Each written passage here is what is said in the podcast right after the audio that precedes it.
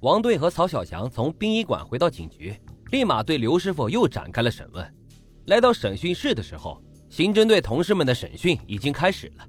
一名警员开门见山地问道：“你记不记得有一个叫做马思源的死者？”刘师傅漠然地摇了摇头，说：“不记得了。他从来都不记尸体的名字。”王队要他交代其他尸体的下落。刘师傅开始似乎有些答非所问，像是在说梦话，语无伦次、滔滔不绝地自言自语了起来。他虽然监尸多年，本来也只是停留在自娱自乐的阶段，直到有一天，一个外地人突然闯入了他的生活。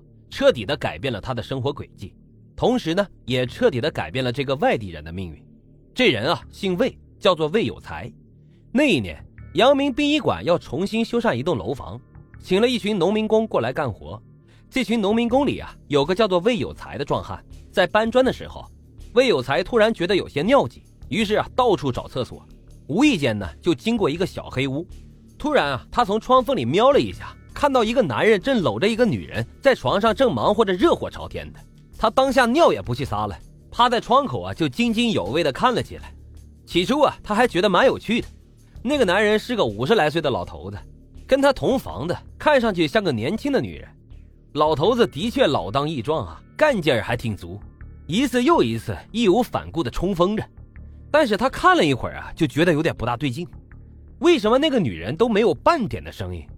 再定睛这么一看，这才发现那个女人居然是个死人，顿时吓得尿都顺着裤腿流了出来。他撒腿就跑，屋里的老头听到了动静，追了出来。魏有才对这里不熟，很快就被老头子给追上了。其实啊，常年做体力劳动的魏有才力大如牛，他一只手啊就能将老头子放倒在地，让他下半辈子都爬不起来。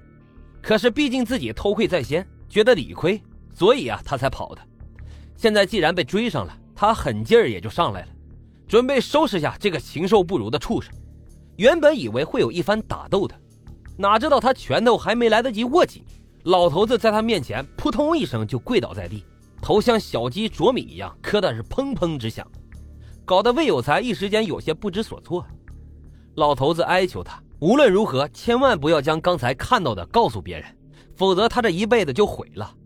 老头子说了很多他的命有多苦，多么迫不得已等诸如此类的话，然后从怀里呢就掏出了一把钱，也不管魏有才收不收，硬是塞进了他的口袋里，说他现在就带了一千多现金，如果不够的话，他还可以回家拿银行卡去取。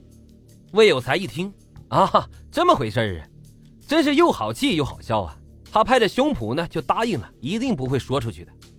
为了让老头子相信，一千多块钱呀，他就照收了。于是他俩就这么的认识了。魏有才后来从殡仪馆里的人那里知道，人们都叫老头子刘师傅。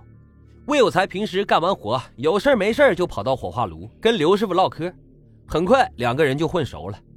刘师傅也没啥好招待他的，有的都是尸体。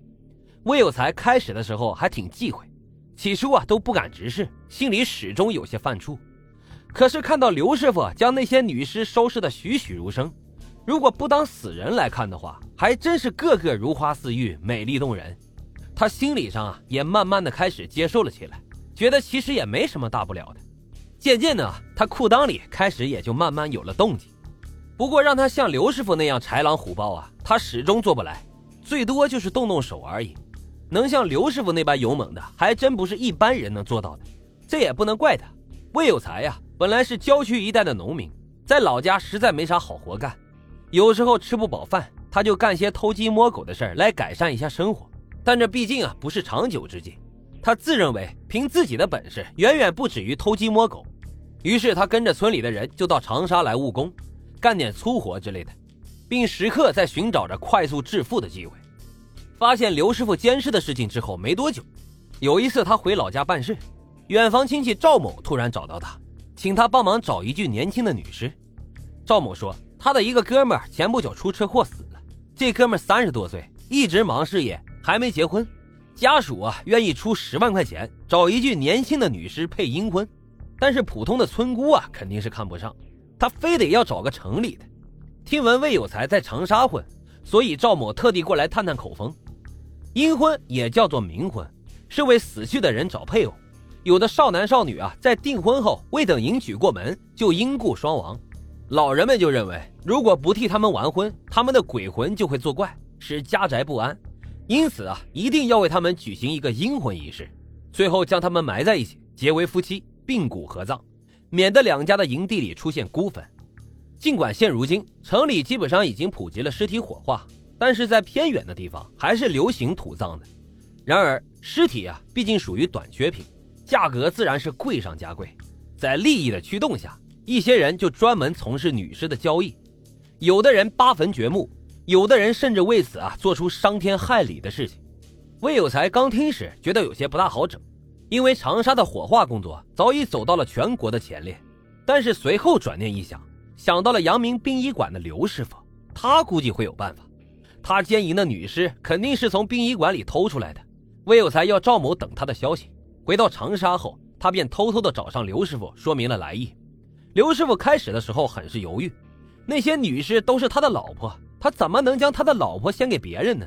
然而魏有才好话说尽，拼命的忽悠刘师傅，最后无奈退步说：“女尸可以弄出去，但是价钱不能低于十五万，不然免谈。”魏有才赶紧联系了赵某，赵某跟他那哥们的家属联系了一下，说价格没有问题，关键是女尸一定要完整、新鲜，并且呀还得长得好看。看在钱的份上，刘师傅恋恋不舍地贡献出了他正准备纳为第十八房小妾的女尸，一个二流女模特。这个模特啊，不但身材高挑，长相甜美，还是长沙人。前不久因为感情纠纷，一时想不开割腕自杀了。凡是有了第一次，就会有第二次、第三次。刘师傅以品质高、交货及时而渐渐在业界闻名。这时候来的就不只是魏有才了。许许多多的买家是蜂拥而至。刚开始的时候，刘师傅还挺高兴，看着自己的钱包快速的鼓起来，是件赏心悦目的事情。可是他也不傻，人怕出名，猪怕壮，这么下去啊，他很快就会出事儿的。并且更重要的是，由于供货量激增，他已经找不到骨灰替代品。除了石灰，他烧过猪羊家禽，还烧过树根、破沙发、烂家具等等。但是骨灰不能太假。万一让哪位细心的家属发现了色泽不对，一旦追查起来，他必死无疑。所以啊，他开始控制着订货量，并且只跟魏有才单线联系，其他人一概不再接待。他自己一共跟五个人交易过，这些人要货啊，也不全是为了配阴婚，有一些也是为了自用，其中啊还不乏一些女客户。至于这些女客户如何使用男尸，他就不得而知了。